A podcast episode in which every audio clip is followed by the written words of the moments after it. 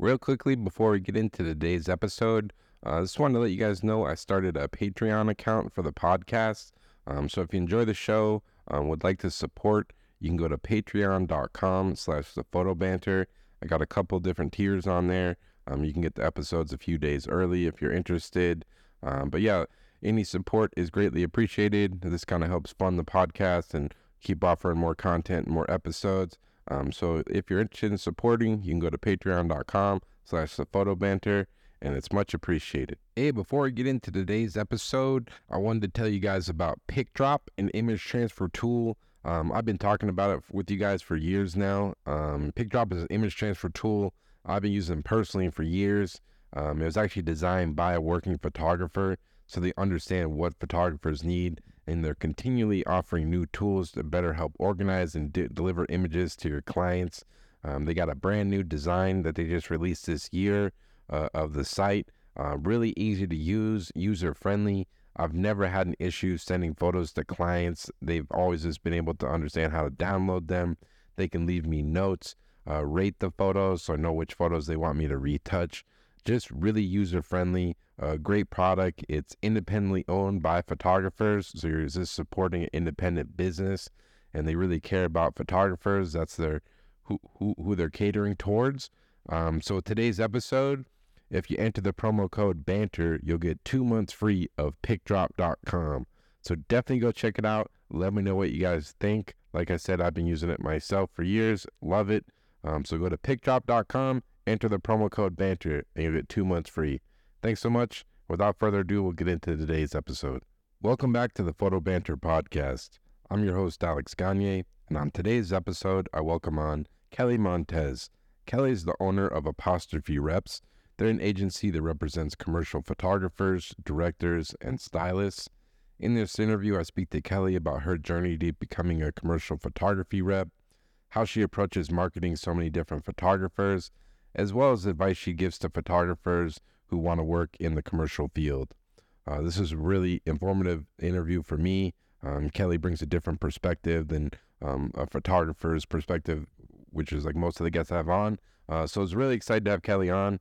I hope you guys enjoy this one, and thanks so much. All right, I now welcome on Kelly Montez of Apostrophe Reps. Kelly, thanks for taking the time to do this. Of course, thanks for having me. I met you, I think, 3 or 4 weeks ago at the SPD review, which is online. Anybody who's never done the SPD review, check it out. Do you do a lot of those things, the portfolio reviews and things like that? I love doing portfolio reviews when I can. I make time to do SPD because I always have really incredible photographers that are into the mix. But I just think it's important to be seeing talent outside your roster to inform you on trends within the industry. So we try to make time. The ones that are online are, we particularly like, typically 2 team members will share a block. So that way more of us can participate. And it also makes it just a little bit easier on our schedule. When we're doing 2 hours out of our day, it makes it to where we can really clear off that time worry-free, as opposed to like a 4-hour block where you're like, oh my gosh, what is dying in my inbox for me right now? Yeah, I was looking at your website before coming up here, and you guys represent it. It's a lot of people. I was like, I don't know how you guys have the bandwidth. It's like, I think 26 photographers, and then you represent like stylists, or we represent stylists, but I have a huge team. I have over 20 people that work here. It's not indicative of what you see in the office right now, considering the work from home days. But there's our styling division has 4 people within it that manages all of those artists. And then we have another 16 from various functions, whether they're designers that help us with treatments, to agents, to our amazing finance people that are the money honeys that chase down the payments. Wow, I was doing that earlier today. It's tough. It's a full-time job. It is. This is a great conversation. So that's part of the job as a freelance photographer. If you don't have a rep, or even when you do have a rep, it's like generally people pay on time, but sometimes they don't, and then you're chasing down, and it's like you can't be rude, but it's a weird position. Like, how do you guys handle that? When you're, because you obviously have to do it sometimes, and people maybe they don't put the deposit down where you're doing a shoot. Like, how do you not be forceful, but like get what you need to get done, but then also maintain that relationship at the same time, you know? Alex, I love this question. So Apostrophe runs a mentorship program, and this is something that we talk about in the mentorship program.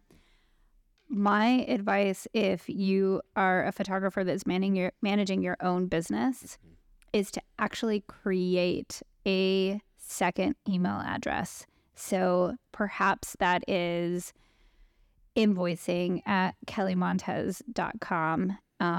And it's also helpful to have one that may even be like collections. Oh, so this doesn't, they don't know if it's you. They don't know that it's you. So when you send your invoices out, you CC yourself. Yeah.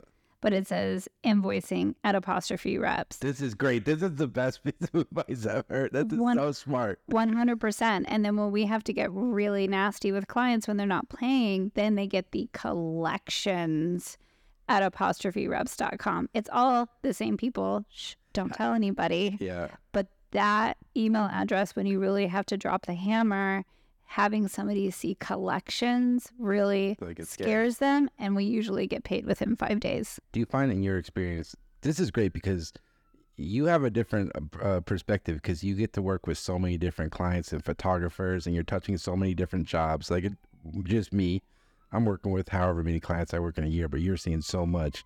Yeah. We're the major metro. Apologies for the ambulances. It's all good. But like in a given year, how often are you having to pull that hammer of like the collection thing? Is it pretty rare? Is it like month to month that's happening?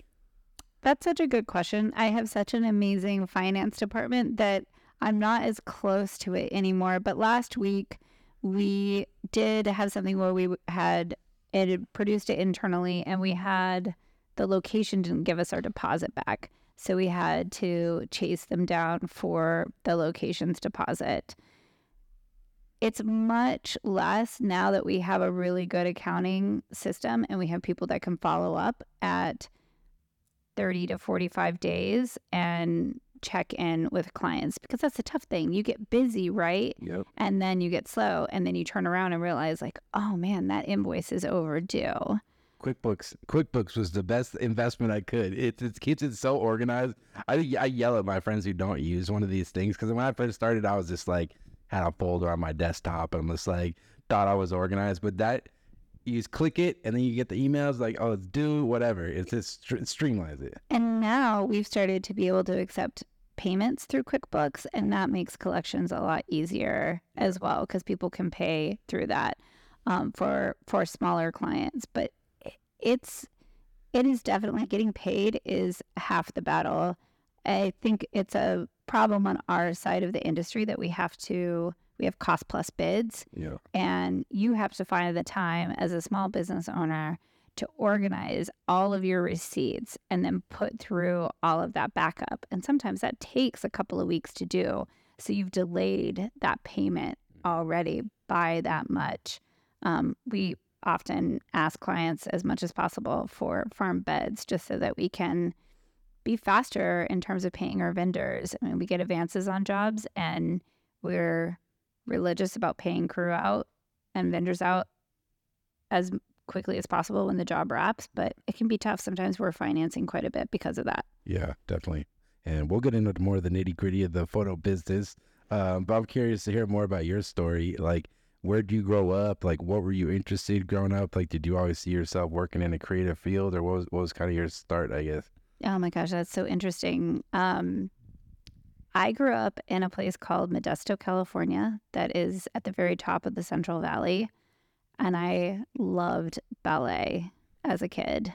And then later on, as I got older, that moved to modern dance, and I had a thought that I would go to school for dance. That's how I ended up in college at UC Irvine.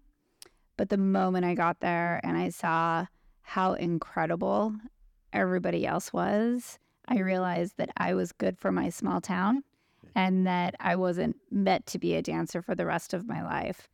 But I never saw myself as an artist or as a creative person until I became a photo rep. Prior to that, when I was in college at UC Irvine, I got a job at an ad agency, and I was working actually as an account manager by the time I had graduated from college. And I really enjoyed supporting creative people and being a part of that process. And then after I graduated, I got a job also as an account person at Goodby Silverstein and Partners. Oh, wow. Like they did my favorite NBA campaign. Like they did some amazing ads for the NBA. Goodby was incredible. It was an incredible time. It was the first .com boom. And that was where I met the original owner of Apostrophe. I did a very big project when I was 21 years old. It was for Discover Card, Discover Credit Card, and it was all about how the card wasn't accepted very many places. Mm-hmm. And everyone thought that the topic was very boring. So they put me, as well as an art director, a junior art director that had just gotten promoted out of the mailroom, on this project. So you were like a producer at this point, or? I was just an account manager, and Goodby had print production. They didn't have art buying. Mm-hmm. And something I always appreciated is that they had a very flat structure, so you could really create whatever opportunities you wanted. And the print producer that I worked with really saw that I was curious about the process of photo production and let me be probably way more involved than I should have been.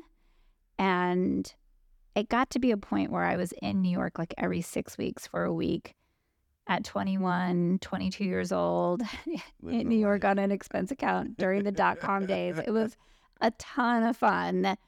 And the photographer that shot the campaign, his rep and I became close. And eventually he tapped my shoulder to open up a San Francisco-based office of Apostrophe. What was that photographer? So the photographer was Kenji Toma. Okay. And he was amazing. He taught me so much about photography as well. And his rep said, hey, I've got this young up-and-comer in San Francisco. His name is Dwight Eshelman. I think he could really go places, and I need a rep in San Francisco. What do you think? Would this be something you were interested in? And as much as I loved Goodby, I hated account management. Because what does an account manager do? An account manager liaisons between the creative department and the client. So you're always stuck in the middle. No one is ever happy with you. You are the devil. They're like, why are you taking so long? It's like, because I'm waiting for that person, then I'm waiting for you. And then it's 100%. Why can't you get me a bigger budget for my campaign? Why haven't your creatives delivered the concepts? Why are you over budget? It was just a constant struggle. I enjoyed the strategy that the role offered when we were developing new campaigns, but being that project management in between, I just didn't like it. And so then when I became a photo rep and I got to know Dwight, who is one of the most talented, kindest human beings you will ever meet, I knew I found my dream job. And you still rep him now. And I still rep him now. He still teaches me things. He's an incredible, incredible human and an incredible talent. So basically you left Goodby and then was just his rep basically? Him and another gentleman by the name of Terry Heffernan. And then we had a number of artists on the East Coast that would come and work in San Francisco. So Mitchell Feinberg, who is still on our roster today, I represented him as well. So at that point, it was your business. It wasn't like a process. It was just. So there was an original owner whose name was Jonathan, and he had the company in New York. And Jonathan was a wonderful person and gave me a lot of really great opportunities, but he was not a wonderful boss. Yeah. And so eventually when my paychecks kept not showing up, I offered to take over the finances and that I would pay him to use the name Apostrophe. Okay. About 5 years into the business, Jonathan decided that he wanted to do something else. And I had an opportunity to move to New York because of some personal things going on in my life. Yeah. So at that point, I bought him out. And so I think I was like 26 or 27 at that time. Wow. That's impressive. Like, and also taking the leap from having like a corporate job, it's like you got the salary with Goodby, and then at that you didn't really, from talking to you, like you didn't really have a huge knowledge of photography or the business at that point, really. You're just kind of, it's this gut feeling, like, I'm going to go for it. Like, I didn't, but looking back on it, dance informed so much of my eye. I mean, my father was a first generation Mexican-American. My mom was second generation Czechoslovakian. Like, they had such a hard work ethic, but they never grew up with art in their lives, and they gave me so much. I had the most incredibly supportive parents, but we didn't have that language. We didn't have that conversation in our home. So it took me a really long time to realize how artistic I am and how much dance had informed my eye and how much of a perspective that I had on art and what it is that I brought with my years of background with the dance training. So I think also my boyfriend at the time had gotten into business school in NYU, and I was kind of like annoyed with him that he hadn't asked me to marry him. So I think part of it was like being young and having an ego, and also knowing that I had this incredible family, because I remember at the time saying to everyone, all of my friends, like, well, if this doesn't work and I have to go live with my parents, honestly, that's not a bad thing. I'd be fine with that. Yeah. So knowing that I had nothing to lose, that I had this family support system that, you know, they weren't supporting me financially to buy it, but they were supporting me emotionally. Yeah. And that meant everything. Yeah. And what do you think that, like, initial spark when you started working with photographers for the first time, like, what did you enjoy most about it, you think?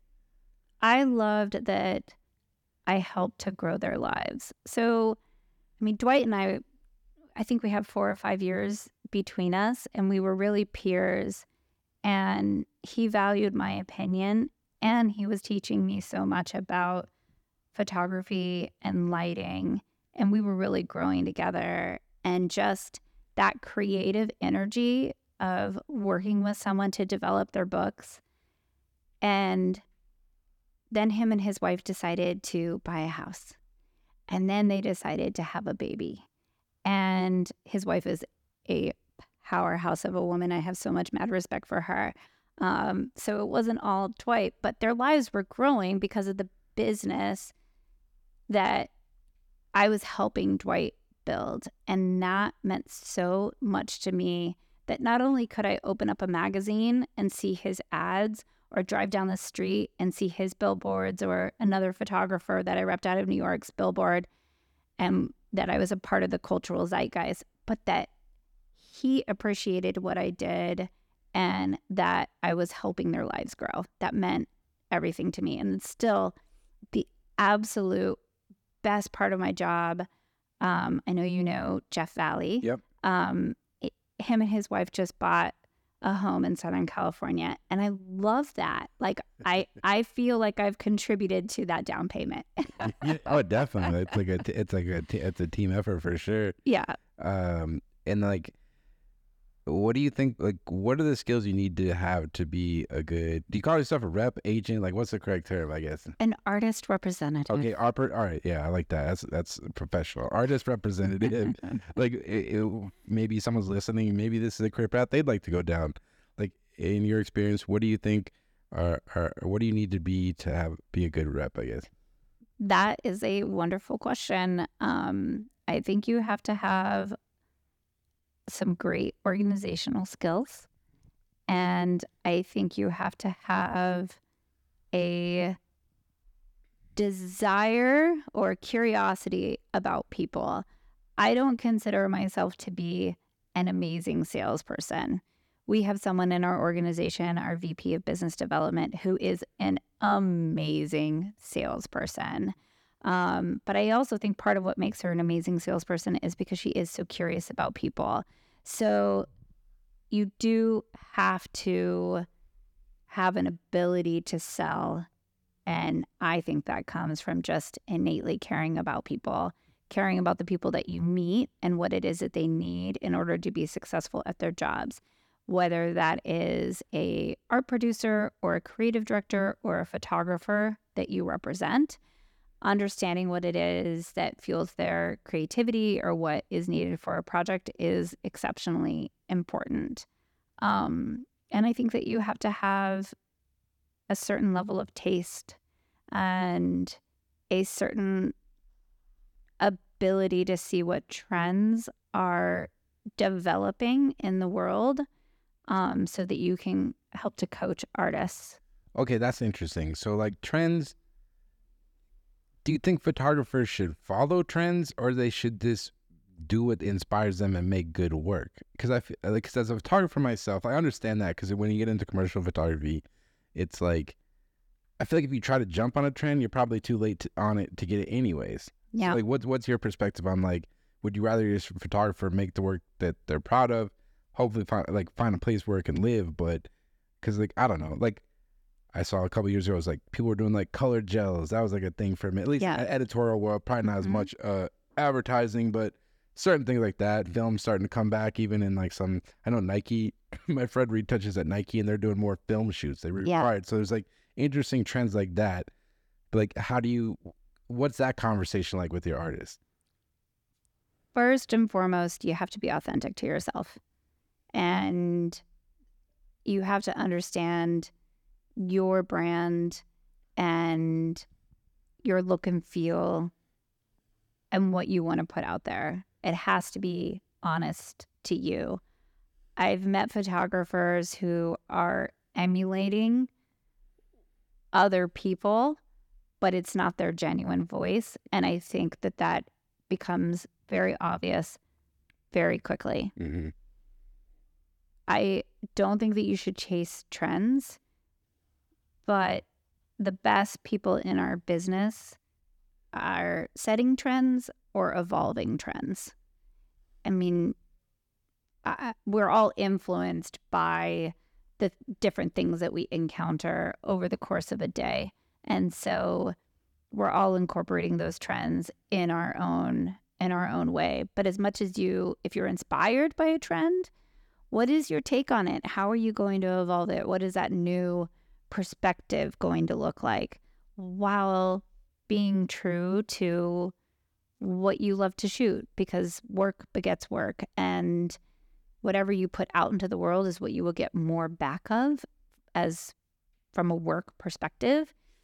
So if you aren't loving what you're shooting, that's going to be a problem for you later on down the line. Yeah, you're just going to get bored of it. I realize like that, like I talk about this all the time. It's like, I live in Boston, so there's a ton of shoe companies like New Balance, Converse, all these people. So there's always like a ton of photographers shooting running like photos and whatnot. And early on in my career, I was like, oh yeah, that's what I should do. I should just like shoot running, because you know, I can get jobs, I can work at New Balance like everyone else. And then I realized like, I don't give a shit about running. I was like, what am I doing? Like, these aren't even fun. And then I started doing like, I love baseball, so I love doing that type of stuff. And I figured out a way to incorporate like sports portraiture and these things, and and people react to it more, because it's like you can tell when someone's excited about what they're doing. There's like a passion there. Yeah, absolutely. Yeah. And then in terms of like, what are some of the trends you're seeing in the advertising world right now? Because it feels, when I look at it, it seems like there's more like real people, kind of more like lo-fi stuff, not as much like in the last few years, which is kind of cool. Like, what are you seeing are some of the trends in the ad world these days? That is a great question. I think coming out of the pandemic, brands moved towards things being more real and imperfect. Mm-hmm. And the way in which they were grouping talent together was about who was in your community, since that's who we could be with, within our pods. And slowly that began to evolve as the world opened up to people coming together and celebrating more. I've actually been seeing a lot of decks with flash on camera. Yeah. Which I think has a little bit of that like party vibe. I have a couple of friends, they're crushing the drink space. Like they do what they did in the last year. Like that's what my friends who all shoot beverage right now are crushing. Like, and it's all that type of stuff. They shoot like flash on camera, like you said, some hip bar, whatever. And yeah, like a ton of that. There's a little bit of a rawness, a realness to it, a little bit of a celebratory aspect to that. I mean, and the beverage space how many drinks are there? Yeah, it's like every day. Yeah, because like every celebrity is releasing some new drink, and then like seltzer water is like a whole nother thing, and it's just like growing and growing. It's pretty wild. It is pretty wild. Yeah, and then the other thing that's interesting looking at your roster of photographers is you represent a lot of different types of photographers. Like obviously Jeff Valley is more of like a portrait lifestyle kind of guy, and then you represent the Voorhees, who are like really cool product stuff. And I didn't realize you represent Dan Salinger. Love that guy's work. Yeah. How do you approach like what type of photographers you're bringing on? Because I know there's some agencies that only rep like lifestyle people. There's some agencies that only do product or whatever. Like, but it seems like your guys' roster is very different, like a wide array of styles and approaches, I guess. Yeah. Well, originally when Apostrophe opened its doors, it was September of 2001. Not the best timing. Yeah. We focused solely on still life photographers, and we were the place to go for luxury still life photography, which made a lot of sense.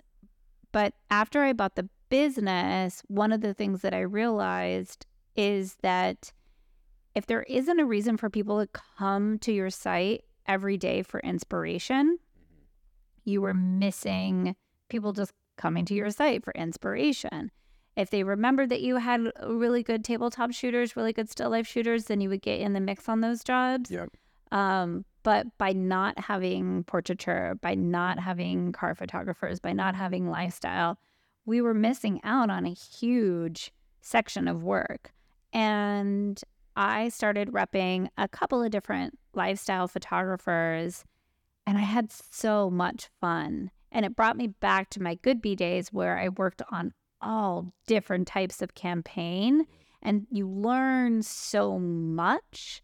You're so inspired by, you're so informed by when you work with different people and you do different genres of work. And so I've always found that to be really interesting. Once I bought the company and we got it through the Great Recession, we started broadening our scope much more. And that was just a lot of times just by being inspired by the artists that I was meeting at that time and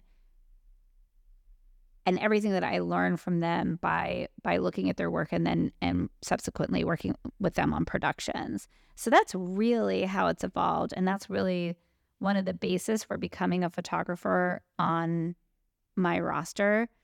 Of course, the work always comes first, but then it's just a conversation. How collaborative are you going to be with us as a business partner? What are we going to learn from each other? Because it's not just what am I going to teach you and what are you going to teach me? How are we going to relate to each other back and forth? Yeah, that was a question I had is like, when you're going to partner with someone, what do you want them to bring to the table, and what can they expect from you to bring to the table? That's a great question because it's really evolved. When I first became a rep, I would get a phone call, I would messenger over a book, and I would know that I was going to get into the bid. And a lot of times it was a single bid. So I'd get the bid specs, we'd bid the project, we'd get it done. Nowadays, it takes a village, hence why I have so many people that work for me. And I really need the artist to be my business partner and to be promoting themselves and to be giving us new work so that we have something to promote to them, for them out into the world. And it really is that business partnership, when we're working on treatments together, that they're writing and designing or working with my in-house writers and designers, to push it over the finish line. And are your photographers required to use your guys' treatment people, or if they want to do it themselves, or like how does that work? I never require anybody to use anyone for anything. Yeah. Because it's important that it matches whatever their workflow is. So we have in-house production, but I still never require people to use our in-house producers. Mm-hmm. I'm lucky because our in-house producers are amazing. Yeah. And so, but a lot of times they're booked. So we need, and it's important, I think, to work with outside production as well. and to work with different people, because again, going back to why I started to broaden the scope of the type of people that I represented, in terms of genre, it informs you so much. You learn so much from others. Yeah, and it keeps it interesting. And also, I feel like from a photographer's perspective, I feel like I wouldn't want to go in an agency that has all the same type of people, because then if I'm like in the exact same similar like genre, then like I'm just hoping to pick up scraps, I'll luck out or whatever. So it's like, I don't know. That's how I know some photographers think about it like that, because I've seen some rosters agencies where it's like it's very similar. Which kind of makes it a little more tougher, I guess. It does. I mean, I think that you need to have some like with like. Yeah.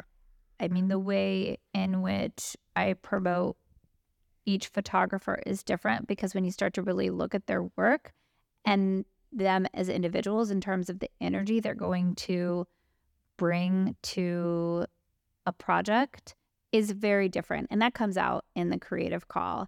It's when you have a true outlier. If you're the only still life person on a roster of lifestyle, your agency isn't going to be thought of for still life, and that gets to be complicated. Yep. And then what are you looking for when you're going to bring someone new on? Is it really just a bottom line, like, are these guys making money? Do I like their work? Or, because I know some agents will, or artist representatives, well, they're not opposed to taking on new talent, and like if they see talent there and they kind of help them grow from the bottom, like how do you approach that? I love working with up and coming talent, and I think that's actually something that Apostrophe is really good at, is creating hit makers in that way and helping to grow people in their careers. I need to see that the person is kind and collaborative. That is really important. And I need to see that they have a unique point of view. If someone is unrepresented, a lot of the times the way in which we find them is that they start to hire our stylists. Mm-hmm. And our stylists will tell us, this person is fantastic. And one of the other main questions I then ask them is, how do they treat their crew?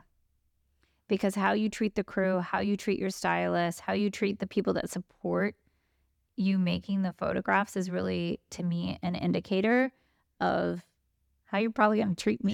Yeah, definitely. And so that's a prerequisite. I'm also looking for a unique perspective. Yes, this day and age, like it's not easy to take somebody on and know you're not going to make money. Yeah. I mean, there's a lot of people within this organization. That said, we still have a lot of people at varying stages in their career. Mm-hmm. And I've always been a big believer that you don't make decisions based on money. The money will come if you make the right decision. Yeah, because at the end of the day, if you find someone you like and they're a good person, this isn't a short time. You want to be working with them for years, hopefully decades. Yeah. Like some of the people you have been. So it's like it's a long-term thing. It's not a quick people come and they stay. There's a couple artists that have been with me for about 20 years. There are several that have been with me for over a decade. You know, I consider this partnership to be long-lasting. And having gotten to work with so many different photographers for so many years, is there anything you think sets the ones apart that have found more success? Is it their personality? They're just good. Is there any characteristics that you've been able to like pinpoint that like separates someone from the others? Grit, hustle. You have to have a interior drive to push yourself, to make new work, to put it out there, and to constantly push forward in this business. It's a really hard industry, and to stay relevant and to stay top of mind when there are so many different players in the industry, to push out personal projects, to promote yourself on Instagram, to reach out to that creative director that you worked with. It's hard. It's a lot. And it never stops. And that's what I realized from doing this podcast, and even the people who were like, these guys I looked up to forever, and they've obviously achieved a lot. But once that job's done, it's on to the next one. And it's like, people don't care what you did like 2 months ago or a year ago. It's like, what are you doing now? And it's just a constant, like, just building off it, you know? Everyone in my organization has heard this story. I'll try to make it as fast as I can, but my husband and I had this restaurant that we used to love to go to in Brooklyn. It was a little pasta bar, and we loved to sit at the bar because we could watch them make the food. And along the back wall, they had this very interesting, for lack of a better word, trough of boiling water. So whenever an order would come up, they would throw the pasta in a bag and they drop it in the water. They never had to wait for the water to boil. And I use this a lot with my sales folks, but also with my photographer. We cannot wait for the water to boil. If you wait until you're slow and then you turn on the heat on your business, you've got to wait for the water to re-boil. And in this industry, you've always got to keep at least a slow simmer going. Yeah, just keep making personal work or reaching out to people. I always just look at it like daily progress. You know, You're not going to shoot a brand new project every day. That's just not how it works. But, you know, you can email 5 or 10 people every day if you're not doing anything. And, like, plant those seeds. Like, for instance, this is a good thing. I've been emailing ESPN for, like, 9 years straight. Yeah. 9 years straight. Just kept at it. Finally got the shoot from this month. It was, like, a good shoot that I finally did. That's amazing. But it was just, like, I took it as, like, I'm not going to quit. Like, I wasn't, like, annoying, but it was just, like, and over time, like, people see your progress, and if you're, because a lot of people, they'll reach out once, twice, and then they give up. Mm-hmm. And it's not once or twice. It's, like, consistent. It's, like, long-term, and you have to just keep at it. And that's why I just kind of remind myself, you know, it's like going to the gym, honestly. Like, it truly is. And we talk about it with our mentees, that it's part of our mentorship program is asking our mentees to put together a promotional strategy for themselves. And usually they send it to me, and it's like the most amazing thing, that they're going to email 5 people a day, and that they're going to go on like 6 coffees and all this wonderful stuff. And I'm like, that's amazing, but that is so unrealistic. Yeah. Not that you shouldn't try for that, but let's also make it something that's manageable with your life. And that's okay too, as long as you're doing something. Yep. Maybe it's one reach out a day, or my big thing is that I try to have at least 2 to 3 meetings a week within the industry, you know, at the bare minimum. How's that changed it? Because that's the thing that I struggle with since COVID. I used to hustle hard. Like, I'd go to meet with every agency. Like, I used to, when I was just getting started, I would email people. Luckily, I live in Boston, so it's not too far from New York. And I would just email people, and I'd be like, hey, I'm going to be in New York next week. I really wasn't, only if they responded or like, we'll take a meeting. So I would do that. And I got like good, like first time I worked with like an agency, I got to work with Digitas. And that was really just from cold emailing, taking the effort to go down there. But now since COVID, like a lot more people are working remote. Some companies still aren't letting guests come in. And I don't know if that's ever going to change. And, how have you had to change the way you guys market? Because it's so much harder, at least for me, I don't know, on your side, to actually get in front of a person, you know? That is such a struggle. And anyone who says it isn't, I don't believe them. Yeah. I won't say that they're a liar. I'll just say that I don't believe them. We did a portfolio review today with an LA-based agency. I am here in LA. Mm-hmm. And the 6 people that were on the phone call that showed up to our portfolio review or on our Zoom call were all in LA too, but yet we still had a Zoom call. Right. And that is completely different than being in the room and feeling the energy and seeing your books out on the table and seeing which photographer's work it's hitting and how an edit is resonating with somebody, what images people are drawn to. I've lost a lot of that reconnaissance. Because even when we do meet with people, we're not going in to do shows. People don't even really know how to interact with a photo book anymore. Like, we'll bring them to Le Book, and I'm having this sort of realization as we're sitting here talking. This might be a controversial statement, and I'll say that I haven't fully flushed the thought out in my head, but it's almost as though the books don't hold a person's attention. People are used to things in such small segments that it's very difficult for them to get through an artist's book that before I would see people sit and devour and ask questions about. So promotion has really, really changed. The way that I have shifted to look at it since the time of the pandemic is, how can I be the best possible person I can be and be the best possible resource to my clients? How can I connect with people and just be genuinely nice to where they want to come and look at Apostrophe, they want to come and hear what I have to say, what can I give to them?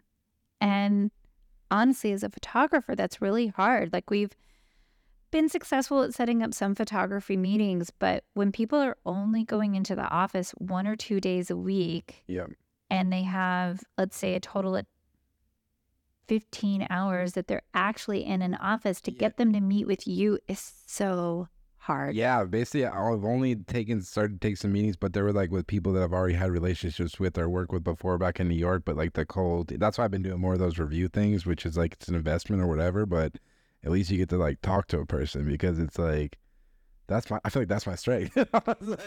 Absolutely. And I mean, that's also part of why I make time to do the reviews too, because it's so nice to look at work and have a conversation with someone. Yeah, it's tough. And also, I was interested to get your perspective.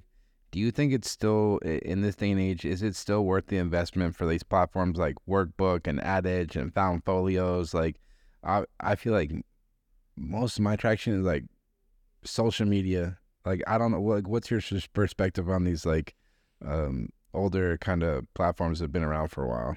The source books. You know, back in the day, I had a relationship with AdEdge because they used to help us do a printed promo. And one of the things that I really enjoyed, this was several years before the pandemic, was their one-to-one meetings that they set up. Everything, even back then, was about meeting people in person. So I think that, I don't know if Workbook does reviews. I think that they hold exceptionally interesting talks in the industry. Their virtual series during the time of the pandemic was really important as we were all trying to find a path forward. And I feel like they're a leader in that way. I don't know. I can't really speak to their demographics and who might be using them. We don't do it at Apostrophe. We do the Le Book shows, but again, that's because we're trying to meet with people. It's FaceTime. So I think these things like SPD reviews, APA has amazing reviews, Photo Expo has amazing reviews. Like, be everywhere if you can. Like, but that's the way I look at it. Like, be everywhere if you can afford it. Yeah. But then you have to pick the ones you think are going to be more, you'll be able to connect more. That's how I view it. Yeah. And then your social media should be a reflection of who you are as a person, because people want to understand. They want to get a glimpse into your personality and what they're going to get on set. I have clients. One of my best clients, this agency I work with, obviously they care if I do good work, but it's the relationship with the art director. He loves baseball. I love baseball, and we connected on that. And honestly, I think that's why I keep getting hired half the time. It's like a personal connection, you know? I'm pretty sure the work had something to do with it. Yeah, but I understand too. But that stuff helps, being able to connect with someone. And how do you balance when you're working with so many different artists? They all have different personalities. Some people got to be introverts. Some people are extroverts. How do you manage all the different personalities? It's every relationship's kind of different. Like, do you feel like you have to help some photographers with certain things and other ones with others. So, like, how do you balance all the different personalities and that you represent, I guess? That's such a great question. Yes, they do all have different personalities. I love to coach, and I love helping people grow in their careers. And so I think it's just a matter of getting on a creative prep call before we talk to a client to just have a little bit of a brainstorm and understanding who they are. If they're a duo, who's going to take the lead in talking? What do I know about the job that I can pass along to them, and making them feel confident? I try to never tell them what to say, though. I do try to ask more questions, like give them what it is that I know, what it is that I think that needs to be hit upon, mm-hmm. and then help them figure out through asking them questions what they think about that, so that they have the language ready to go. Yeah. Zoom calls have been really helpful. You don't have oh my gosh, remember the days of awkward phone calls where people were talking over one another? And yeah. I'm the type of person on those calls. I'm just like, I talk when asked. I'm not trying to be annoying. It's tough. And also, is usage? Is that this going away? It seems like every client just wants to own everything. Is it kind of, you got to keep educating, like, this is why we charge usage? Like, how has that changed since you got in the business? Like, what's your take on it now? And, like, how do you kind of handle that conversation? I very much believe in usage. I think that if you were to talk to someone at the AICP, they would say when we gave away usage, there was one format.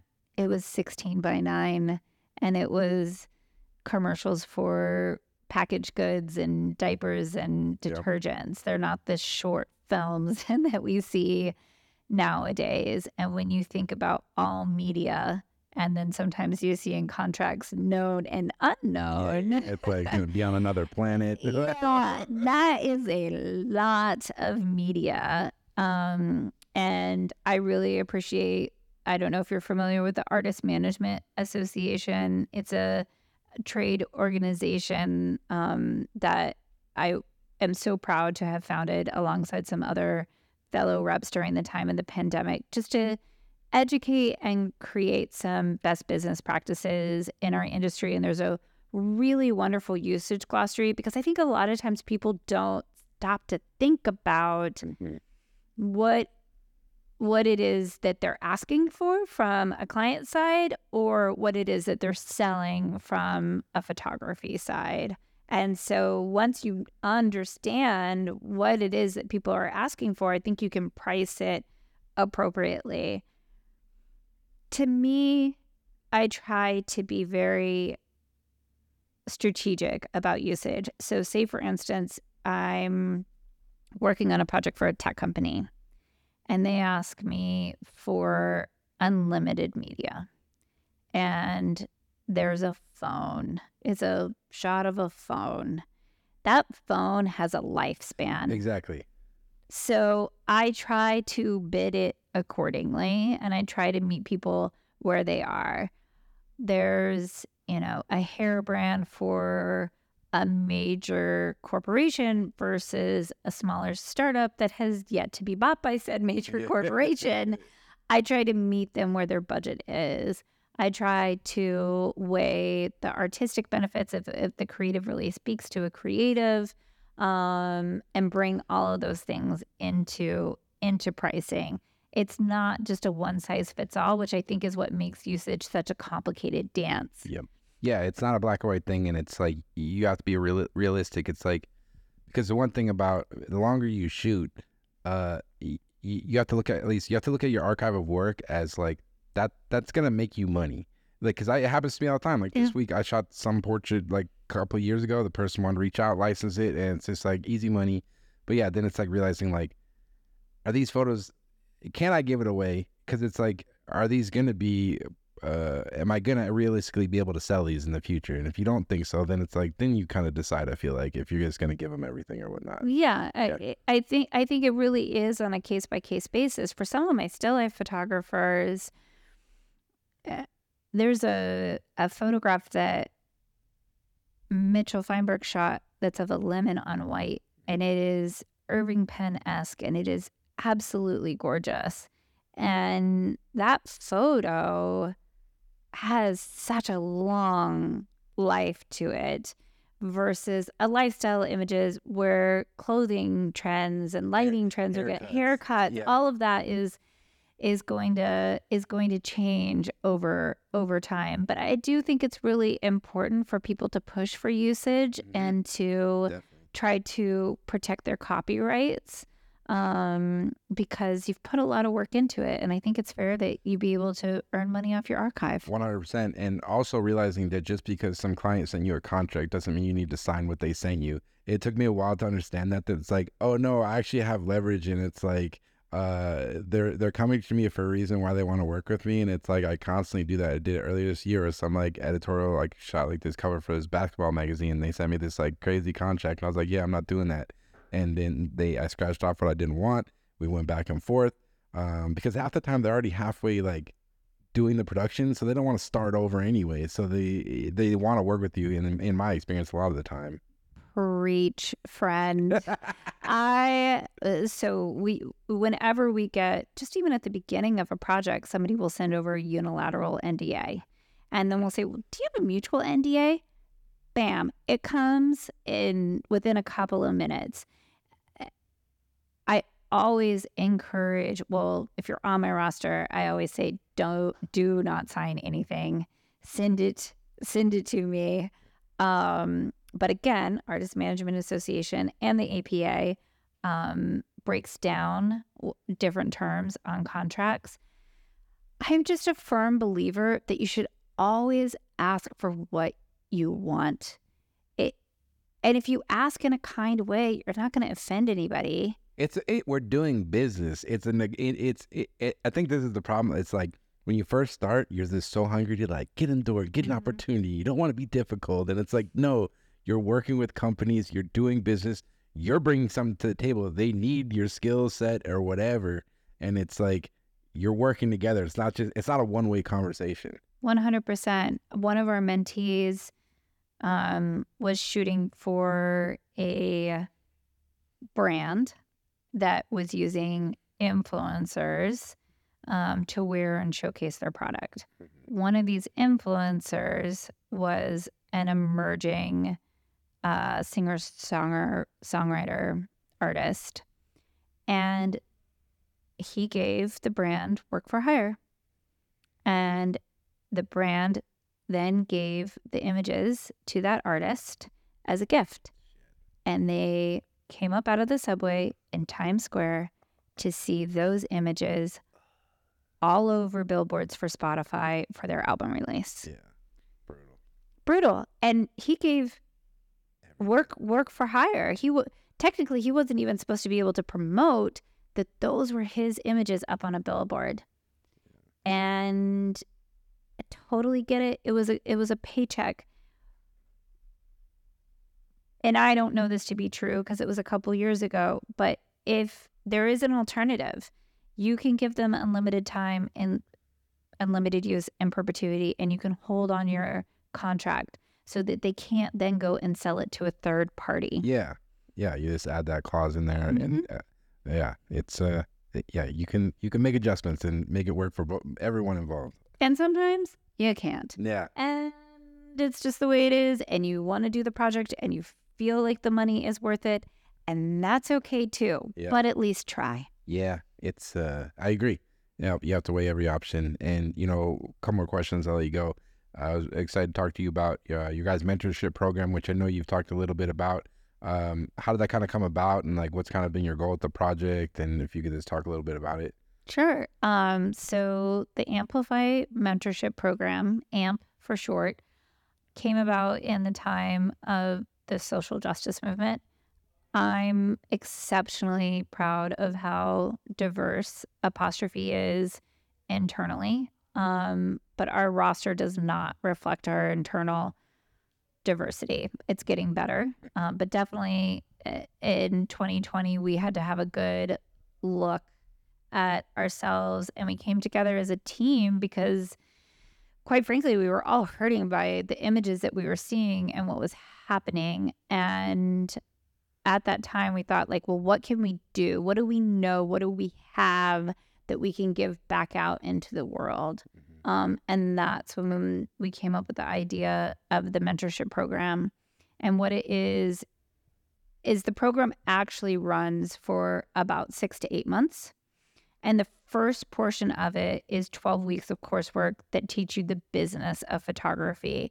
So who are you as a brand, as a photographer? How do you then take your own brand messaging and apply that to the work that you show on your website, the work that you show on your socials? How do you message that in promotional communications? How do you promote? How do you build an estimate? How do you build a treatment? How do you build a PDF portfolio? How do you read and negotiate a contract? All of these brass tacks elements that make for successful business owners is what we dive into. Yeah. Then we have a couple other components of the mentorship program where we have clients come and talk about how they like to be promoted to. We also give the mentees a stipend to produce personal work. Wow. And we then take that personal work and we promote it through an online magazine publication. And then this year, I'm really excited. Maybe you'll be back out in LA when we have it, but we're having an art show around the theme of this year's magazine that both our mentees and our main roster are contributing towards. So having an art show to celebrate the mentees and their work as well. When's that going to be? That is going to be Thursday, December 7th. We're still picking the venue. Okay. So keep an eye on our socials because that's open to the industry. And then we do SPD style reviews for the mentees. So we set them up with somewhere between 3 to 6 meetings with people who buy in the industry, giving them an opportunity to pitch their work. And for some of the mentees, it's the first time that they've ever had the opportunity to share their work with a client. And the more opportunities you get to pitch yourself, the better you get, the more likely you are to win a job. Oh yeah, definitely. It's such a skill, being able to talk about your own work and things like that. It's huge. And so do you have to be in the LA area if you want to apply to be in that program, or like how does that work? No, we've had people apply internationally, but typically just from a time zone perspective, as long as you're in the United States, then you qualify and you're over 18. You do have to be over 18. There's just some regulations when you're working with people who are under 18 that unfortunately we can't take on at this time. Yep. And the program, we had 200 applicants this year. We actually chose 9 people, and unfortunately the time commitment is pretty extensive. Yeah. So a couple people had to drop out, unfortunately. But yeah, we have 7 mentees, and we pair them with someone on the roster to be their mentor, and then they get 2 people at Apostrophe to mentor them, to be a resource from now into forever. Once you exit the program, we're always here to help and to support. I like that. I appreciate that because so much, I started with this too, because being a photographer, it's so much about, here's me, look at my shit, hire me, look at me. But it's I don't want us to be take. It's be a part of the community. So I really appreciate that. And that's not obviously we're here to run a business, trying to make money, but any time you can, help people out. I think that's so important. And I really appreciate that.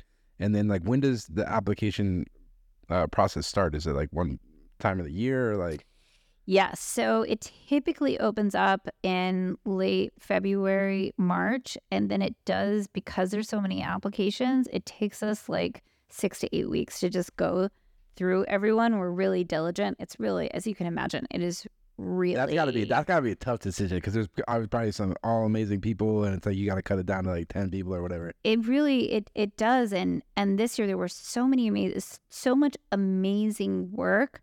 And then it came down to the application, because the big thing is we have had people drop out and the spots are so precious. Yeah. We really look at the questions that people ask and how much time and effort they've put into that process to give us an indication that they're going to be able to show up. It's once a week for 2 hours for 12 weeks. Then we ask you to produce personal work. And then we ask you to do portfolio reviews. That's awesome. And then you have homework in between each class. So we want you to make a treatment for that personal project. So you get practice making a treatment, and our designers will get on the phone with you or get on a Zoom and teach you how to use InDesign or teach you how to use Canva. Yeah. But you do have to do it in order for me to give you the money to go produce your personal work. No, I respect that, because it could have been so easy. You guys could have been like, hey, we're doing one Zoom call and that's it. But you created like a real program that is going to create like a foundation to hopefully they can have a real career in photography. Because that's like the hardest thing. I was talking to my friend about this, is you don't know what's available to you or what's possible out there unless you have like, can learn from someone. Like I learned from assisting, but not everyone has that opportunity to be able to do that. So like having this avenue to actually learn the business, like it's really, that's like the hardest thing. Yeah. You know, it's interesting, Alex, because so many people don't ask me questions. I'm truly like, you're a friend of mine. If you need advice on a usage, I say this many times to a lot of the photographers that I meet, hit me up. I don't mind. I will, if I have time, I will get back to you as quickly as I can. Mm-hmm. I want to help you, especially when it comes to bidding and to usage rights, because it's so foggy, and because I am a believer of copyright. Like, I'm happy to help you out. But I had somebody that hit me up to see if we were hiring a couple months ago, and their resume was lacking. Yep.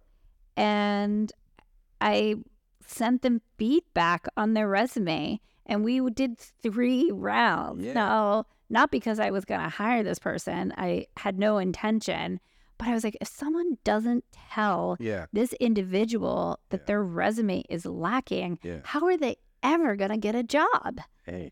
And I appreciate that she had the hustle to even reach out to ask when we didn't have anything up on our careers page. So I was like, all right, you got some hustle. I'm going to try to help you out. Yeah, she's serious. And yeah, that's respect. Just be a good person, you know? It goes a long way. Just be a good person. I guess to wrap up, like, what's next for Apostrophe? What are you excited about? It's crazy. The year's like wrapping up here. We got another month or two, and then it's a new year. But like, what's next for Apostrophe? There, that's my godson that just stopped by the office. If you heard that squeak in the background, friends, I am so excited for our art show and to be having a celebration that brings the industry together. When for so long we haven't been able to meet with one another. I'm going to go with excited. Of course, I have a little bit of fear, and I'm trying to get past that. The world is changing so quickly with AI and all of the tools that are out there, but it's also something that's really incredible, and I'm curious to see how it changes our landscape. So you're okay. This could be a whole another podcast. This could. And I have as much time for you as you want. So real quick, but like you're not, because this is interesting. So like, so many photographers are all scared. They're like, this is it. We're done. This is it. It's all over. Like, what's your perspective? Because I think for sure there's elements of certain types of photography. It's gonna get like decimated, but I think, at least for me, because I'm like, I do storytelling. It's like real people. I think real people, like this we're doing right now, like it's a real human connection. That's never going to go away. People crave that. People go to the concerts for a reason. They go to the movie theater for a reason. It's like a real thing. But what's your perspective? Is photography, is it end days or what? I will be in trouble if that is true. I don't believe that it's the end days. I think that AI can be a tool. And you have to remember, I mean, look, I don't have a crystal ball, and who knows, the robots may become smarter and sentient and all of those other things. But you're limited by what the machines can currently learn. Yep. Right? So to me, if you're generating AI imagery, it goes back to chasing trends, right? And that a true artist helps to set trends. A true artist helps to evolve trends. So right now, if you're just trying to be within all of the trends and be a bit basic, then fine. If you live in the world of stock photography, I think that you have reasons to be concerned. But even for retouchers, I know that they have some fears. But again, it's a tool that can help you. So by figuring out how you can use this tool to help your business, you're going to be ahead of the curve. If I liken it in some ways to people that were like, film's not dead, I'm not moving to digital. And I had some artists where it was really hard for them to make that transition, and it held their business back. And now, of course, we see film coming back around. I think there's going to be space for both things to live and to coexist and to help each other. And I'm just trying to figure out where is that intersection for my artists. And some will be able to adapt and others will not. And we'll see what happens. I think it's just people don't like change. They don't like uncertainty. I understand. People don't like change. They like uncertainty. They just want, but that's what it is. But like, yes, I try to keep open mind, and I don't know. I'm going to keep going. Are you afraid? Nah, because I'm going to shoot photos regardless. Like, it's like, I was talking to my friend. I was like, whatever. Maybe I end up having to do something else down the line. If the photography business goes away and I got to do something else, that's just whatever. That's the journey. Like, that's life, you know? Like, you move on, you adapt, and who knows? Maybe there's something cooler down the line. But for the time being, I love what I'm doing. I'm shooting work, and I'm going to keep doing that and keep learning. Shit, I use AI now with this podcast, Adobe AI Audio Enhancer. I upload it in there, and it just takes out all the background noise and shit. Like, it's crazy. So I'm using AI now.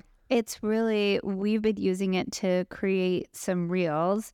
Adobe has a tool, and it takes out all of the ums. Yeah. It helps you edit so quickly. And these are things that would take weeks. I worry more about the entry-level position.